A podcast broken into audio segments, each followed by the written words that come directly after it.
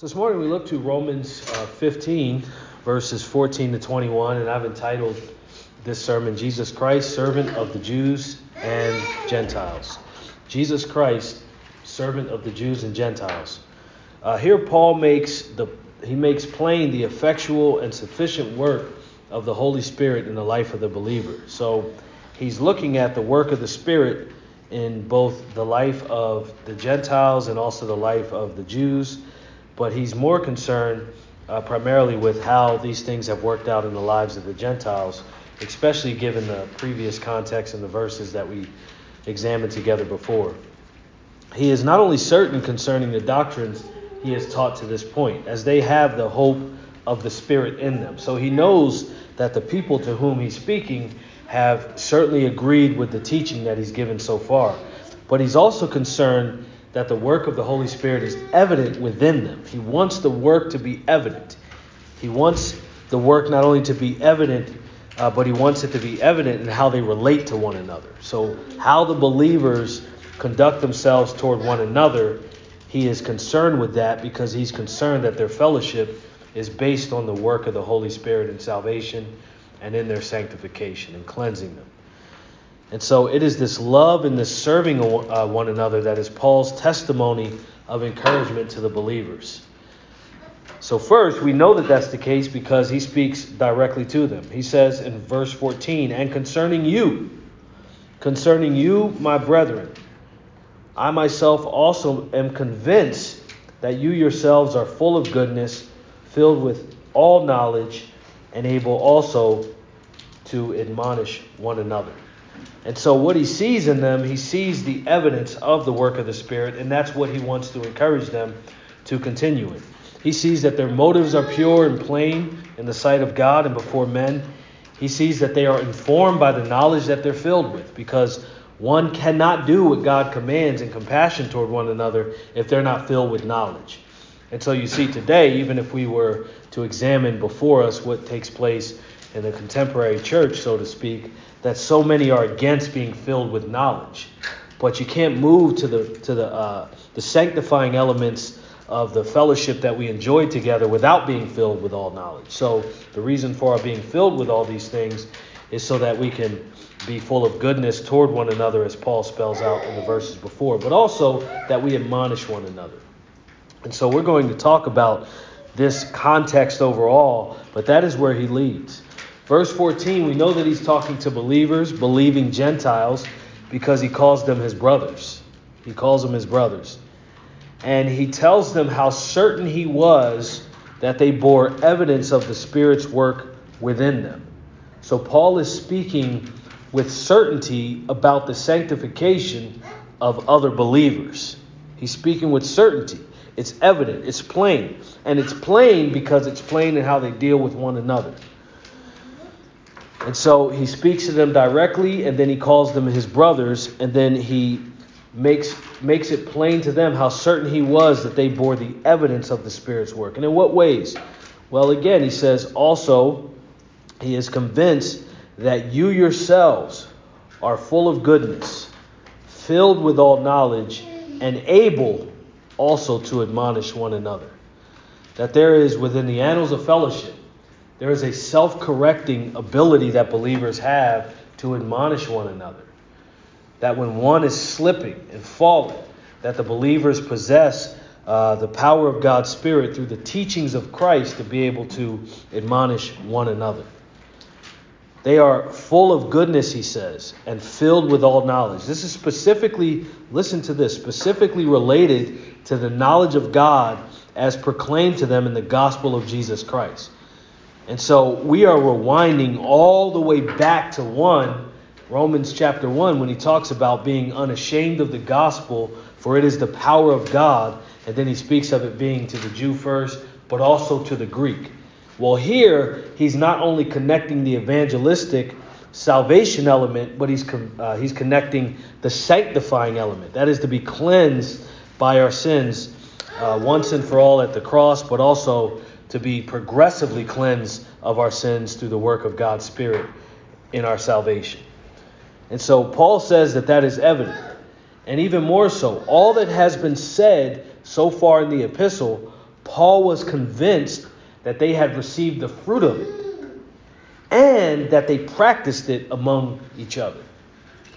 And so Paul is saying, All that I have spelled out for you so far, it is evident within you because I'm watching how you correspond and treat one another, how you deal with one another.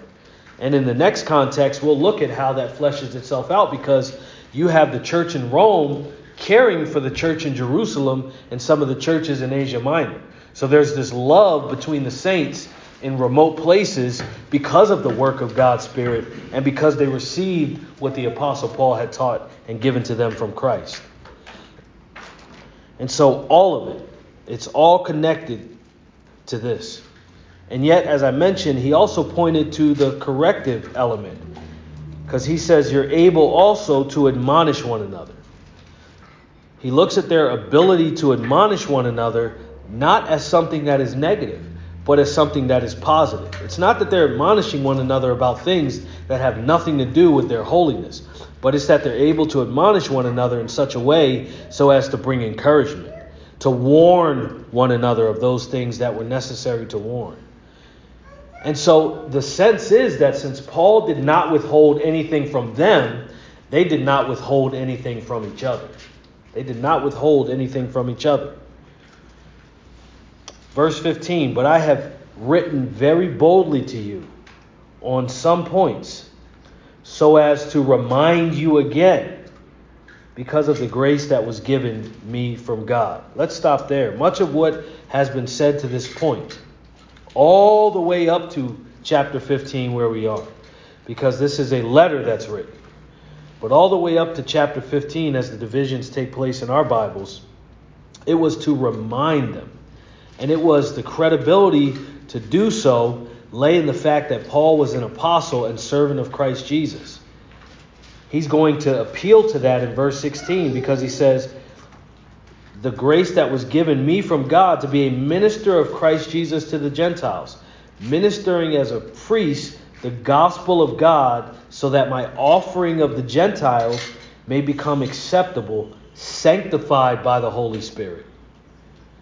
And so Paul is appealing to the fact that he has credibility from Christ to minister to these Gentiles, and that that credibility is given by the fact of his own salvation first. That he is a believer amongst believers. He's saying, I can appeal to you from the word because I'm born again by God's Spirit, because I was given grace by God, because I was saved by grace through faith, because I have tasted the very things I'm telling you. And so he says, I can come to you in this way. I can come to you, O Gentiles, because these things are true. But I also serve as a priest. I also serve as a priest in this way. I'm a priest granted under the commission of the gospel of God and Christ Himself and giving an offering of people, a sacrifice of people. Now, I believe that this is, in some ways, I would have to say, just knowing the cultural background and the context that's before us. It's implicit. I believe Paul is taking aim at the paganism surrounding his, his, uh, himself and his time. Because they were prone to give human sacrifice as an offering to the fake, uh, the fake uh, vain uh, idols.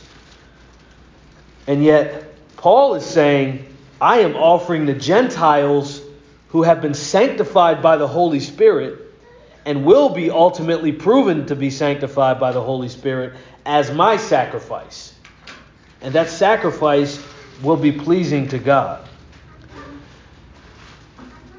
And so he served them, he served them as a priest. But listen, he's not saying about himself that he is the mediator. He's not saying about himself he is the high priest in the sense of the great high priest. For he was not that, only Christ is. But rather, Paul aimed to administer and proclaim the features of the new covenant, including the teachings of Christ to the Gentiles.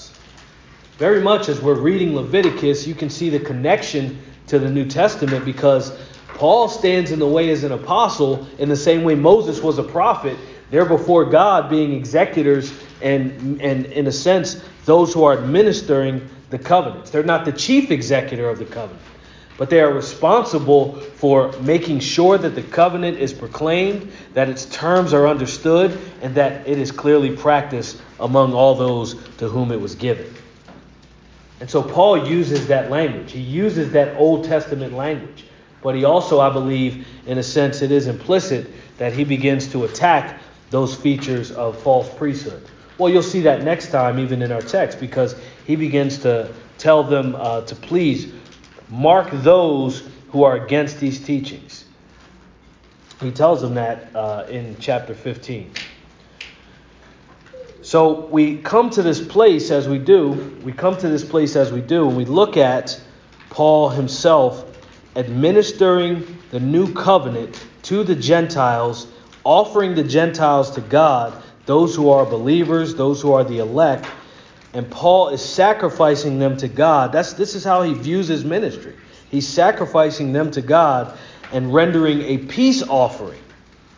He's not saying that his sacrifice is a source of their salvation because he's talking about sanctified Gentiles. He's saying, I'm rendering them as a peace offering to God in whom God will be pleased because of the Christ who saved them. So their salvation was to be acceptable and their sanctification was to be acceptable. And therein you find the urgency of Paul the Apostle's ministry, even as this particular epistle closes.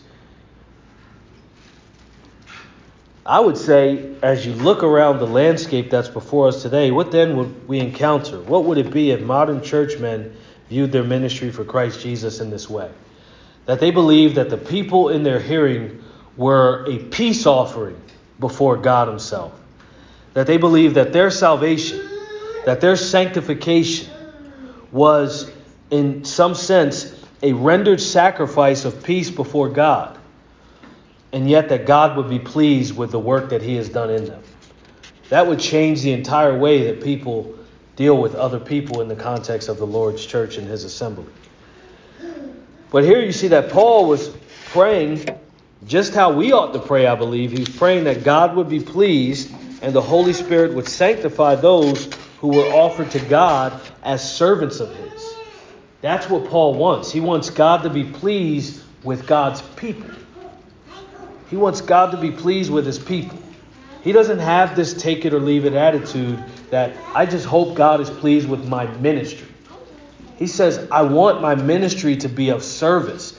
I want it to be in such a way of service that I can see the evident work of salvation in the hearts of the Gentiles. I can see the sanctifying work in their lives. I can see it as they interact with one another, but it's also my peace offering to God. That's what I want. And so Paul believed that this was an occasion to boast. He believed that this was an occasion to boast. Not in the flesh, and certainly not in his flesh. Look at this. He says it in verse 17. Therefore, in Christ Jesus, I have found reason, I have found reason for boasting in things pertaining to God. Because of all that we just said, Paul says, if I want to boast, I found it. I found the reason that boasting is necessary, and I found the occasion for boasting. And all of his boasting turns to what God has accomplished in salvation among the Gentiles. That is what he's boasting about. He's boasting about their salvation. He's boasting about what has been accomplished in them. He's boasting about them receiving sound teaching that he has given to them throughout this letter. And he's saying, I'm watching how you interact with one another. And you'll see that part of that interaction we'll get to in the verses that lie ahead in the next time we meet together. It's going to tie into the compassion that they have, the giving they have toward one another, the way that they sustain one another, the way that they love one another. And so Paul is saying, Your actions are demonstrating to me that you have received the word and that you have also received the Holy Spirit, and that you have also, in a sense, as we look at that all connected together, not a second baptism, that you have received your salvation. He's pointing to evidence. He's not pointing to a second work. He's saying the Holy Spirit's power is evident. Your confession is aligning with your lives. And so Paul says, I found my occasion to boast. And I will only boast in this area. Verse 17, he wanted to boast because he wanted to praise God for the work of the Holy Spirit in them and in himself and the Holy Spirit's power. That was his boast. He therefore longed for and prayed for, listen to this, the perseverance of the saints. That's what he wanted. He wanted them to persevere. And he discovered the reason for boasting was only then tied to what God had accomplished in the Gentiles. Paul doesn't say, Well, I'm going to boast in myself and my part in this. But Paul also doesn't diminish his part in this. Because you'll see how the saints loved him because of his part in it. The saints took care of him. You'll see that as he's making his goal in ministry in the latter portions of, uh, of, of chapter 15 here, as he makes his goal, I want to get to Spain. That's the goal. I have to go to Jerusalem first. We'll talk about this next time. But he talks about all the saints who have loved him along the way, meeting his needs. But then he also, at the very end of the epistle, he begins to call them out. He begins to give shout outs to all the uh, saints of God, male and female, who have contributed love to his life. They've contributed and met his needs materially, physically, but also spiritually. And, and he's encouraged by that. And he says, That is my occasion to boast because that's evidence of the Holy Spirit's work. I didn't have to manipulate them. I didn't have to give them false teaching. I didn't have to press them in their consciences on things that we've already established aren't ways to press them, but they have done it because they've loved God. And guess what? Their doing so is evidence that I love God because they're doing it to me, and I'm showing that I'm sanctified, and therefore we now have fellowship. So Paul is encouraged, and he's writing them remotely. So he's encouraged by what he's hearing, but he's also encouraged by how they have impacted the churches that he does see frequently. He prayed for their perseverance in this because all that I'm saying to you, precious saints, all that I'm saying can get crowded out by the coldness and merciless actions of the world, by your own self, uh, your own sense of self-sufficiency at times, all the things that can command our attention away from the sweetness of fellowship in Jesus Christ, Paul is saying, I have seen this. I have seen your love for one another. I want you to persevere in it. And guess what? You will because you have the Spirit's power in you. And I believe even from Christian from a Christian to other Christians, we have to begin to encourage one another in this way. That I'm seeing the work of Christ in you. I'm watching it day by day, moment by moment. I'm watching how God has brought you to a place in which now you not only believe, but you're acting in accord. And you not only are acting in accord, you have love for one another. And your love for one another is evident because of what He's accomplished in all of us. So, guess what? I'm not boasting in you, I'm boasting in Him. I'm saying He's done that in you. And so, praise be to His name alone. True Christianity is always, always, always reflected by boasting in the things pertaining to God alone. Boasting in those things pertaining to God alone. It doesn't mean we diminish one another, but it means when we point to one another, we are pointing to God's effectual and powerful work in the lives of one another. That's what we're boasting in. And so he says it. He says, I have found reason for boasting you can almost hear the excitement in this. I have found he's coming to the end of an epistle. And so many today would be distracted by this epistle because rarely have I ever heard anything taught on Romans 15. But they, they disconnect you from it because they want all of the theological substance, maybe, but they don't want you to connect it to how then ought I live my life before the believers? How do I live my life with you? How do we how do we deal with one another in these areas? And so Paul says, in all that I've taught, he doesn't give a theological summary. What he says is, you already understand that. I was reminding you about that. You've heard those things. But look, I found reason for boasting in things pertaining to God. Not himself. He's not boasting in himself. He's not boasting in his reach. How many people he's reached. He's not boasting in his goals. He's not boasting in his vision. So many use that word, vision, and their visions are terrible. But they say they have a vision, and the vision never aligns with what God is saying. Paul is simply saying, I'm going to keep it simple for you. I'm going to boast in the Spirit's work of salvation and sanctification in your lives. And when I see you practice that with one another, I'm going to boast in that. It is so simple. He says, I'm not going to go beyond that. I, I, only want to boast in those things pertaining to God. When I see it in you, then I'm boasting in God when I when I commend you for it. Paul saw what I believe because he saw it around him. I mean, he stands in the place of the philosophical schools surrounding him, the sages that attach persons to themselves and their ideas and their folly and their foolishness. We saw that in Romans 1. Commending each other for wickedness. We saw that in Romans 1. We saw it in Romans 2, even among the Jews. But Paul saw what men are sadly distracted and motivated by today because it was distracting and motivating uh, to men then. That is presumption. It's this idea of presumption. I'll explain to you what I mean by that. It is the laying aside of the Word of God and the will of God and then presume to speak on everything except the Word of God. I'm going to say it to you again.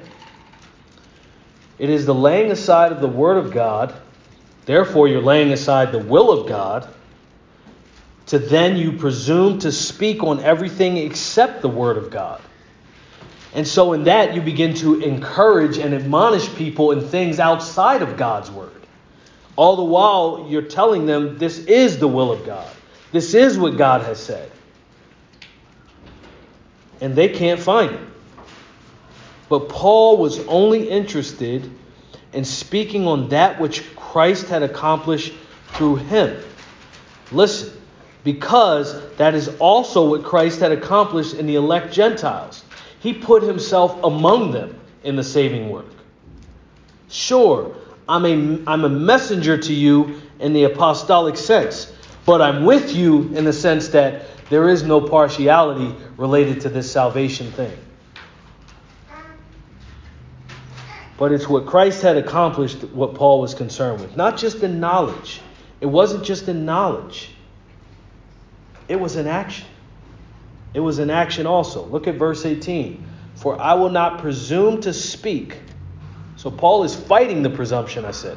I will not presume to speak of anything except what Christ has accomplished through me. That's what I'll speak on. When I'm when I'm before believers dealing with the things of God, I'm going to speak on those things. And look, I say it's an action, not simply knowledge, because he says, resulting in the obedience of the Gentiles by word and deed.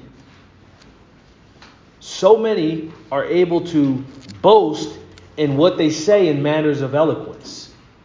But when you watch the people to whom they give the abbreviated sense of God's word, those people don't act like Christ, do they?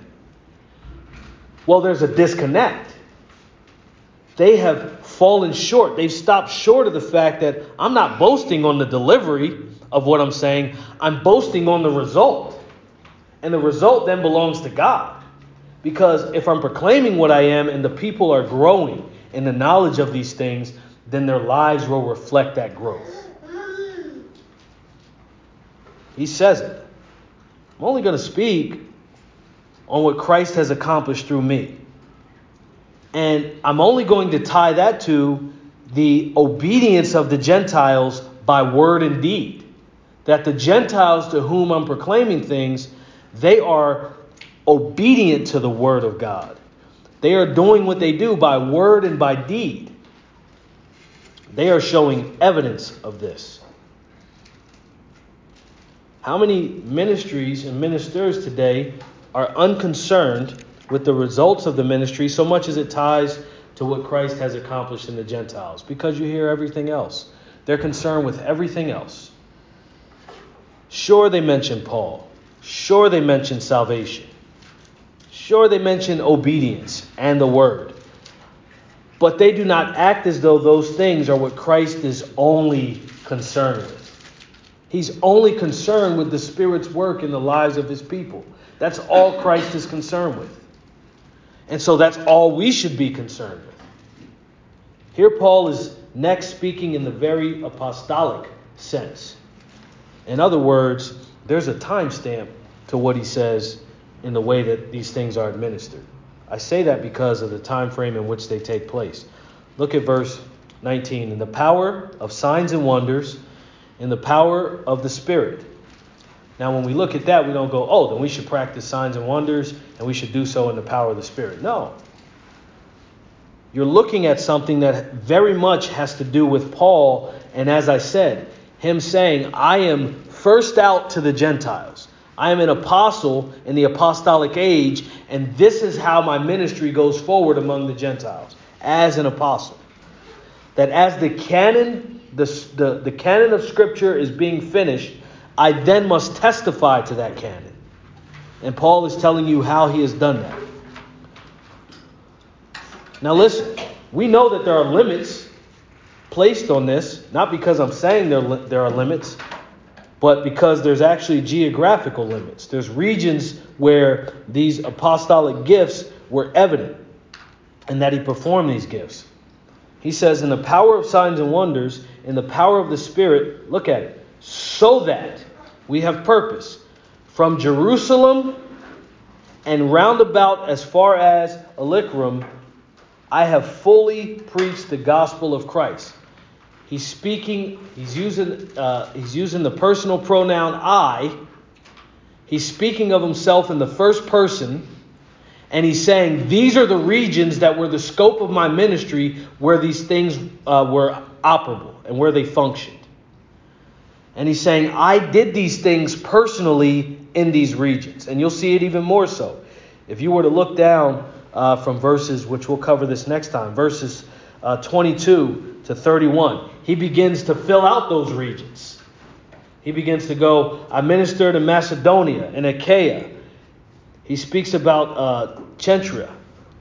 He mentions these places that were historical places that the apostolic gifts were evident. And he says, This is what I did in the scope of my ministry to these people in those regions. So, my point is, you can't take this statement and say, I'm going to do what it says without giving account for the fact that Paul's an apostle and he's saying, I already did it. I did it in these regions. Because, quite frankly, if you look at verse 20, he says, And thus I aspired to preach the gospel, not where Christ was already named.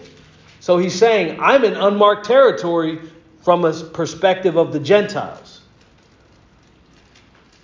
And he's saying that there's a couple reasons. We'll get into it a whole lot more next time. But he's saying that because he's, again, writing to them remotely, and there's a church that already exists there.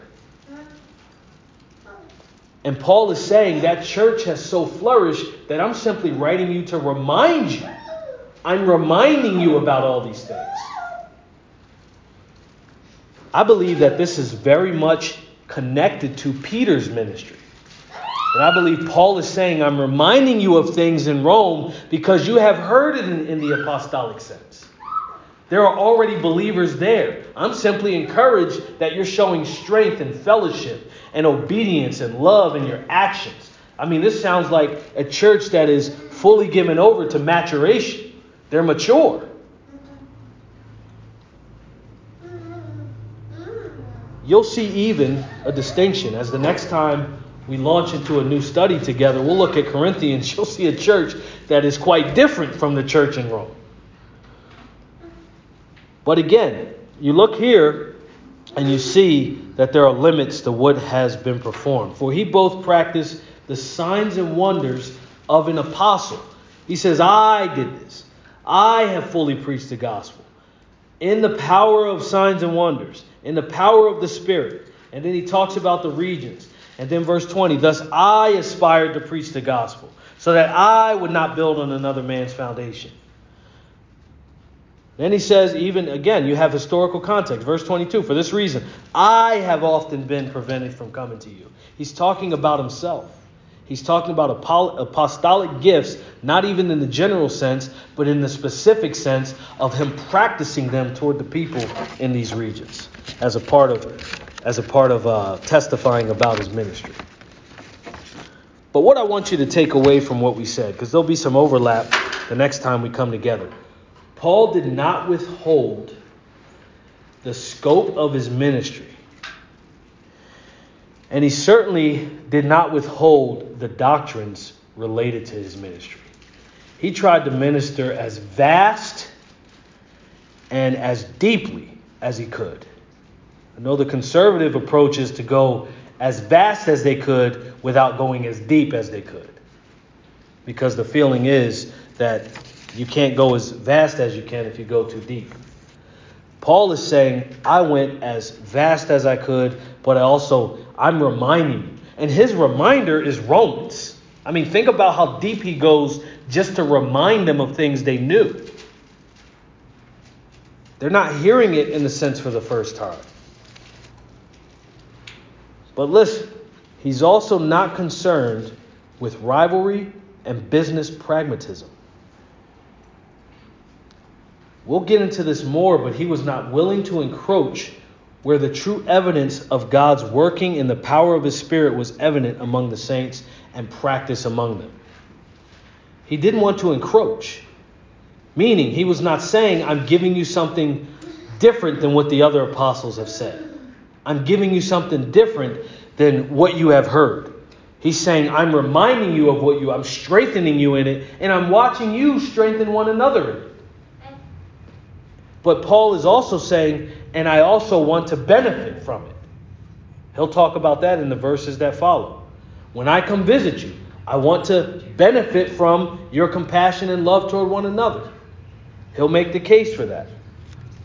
He'll say, I want to not only benefit, but I want you to materially benefit the churches remote from your region. And Paul is not using tactics that are pragmatic.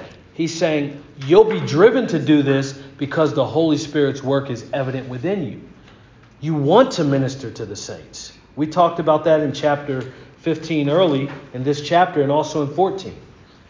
But I'll also say that there's a sense that what he says is connected to uh, the testimony given to us through Isaiah in verse 21, Isaiah 52. And in a sense, what is said there, and I'm not going to not to go too far in it because we look at it next time. What is said there is essentially you had Gentile rulers who were closing off regions. Because when Paul says in verse 22, for this reason, he's looking at that prophecy. I have often been prevented from coming to you. So he's talking about the distracting element of the wicked and evil one who closes off the people under his regime, the kingdom of darkness overall, but these worldly kingdoms who are an expression of that and preventing the people from hearing what Paul has to say. And so Paul says, I couldn't make it at times. I couldn't make it because the spiritual warfare involved of trying to come to you.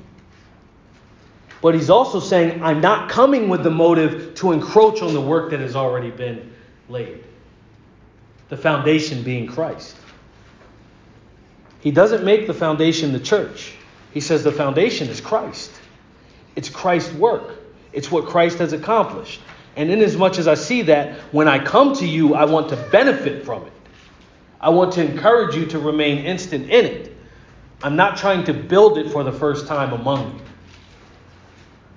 But he certainly says there are other regions in which I had to, for the first time, give them uh, the Word of God, the gospel of God, with uh, accompanied by the signs of an apostle, the signs of the uh, of, of, powers and, and, and, uh, and signs and wonders, and the working of miracles by the Spirit.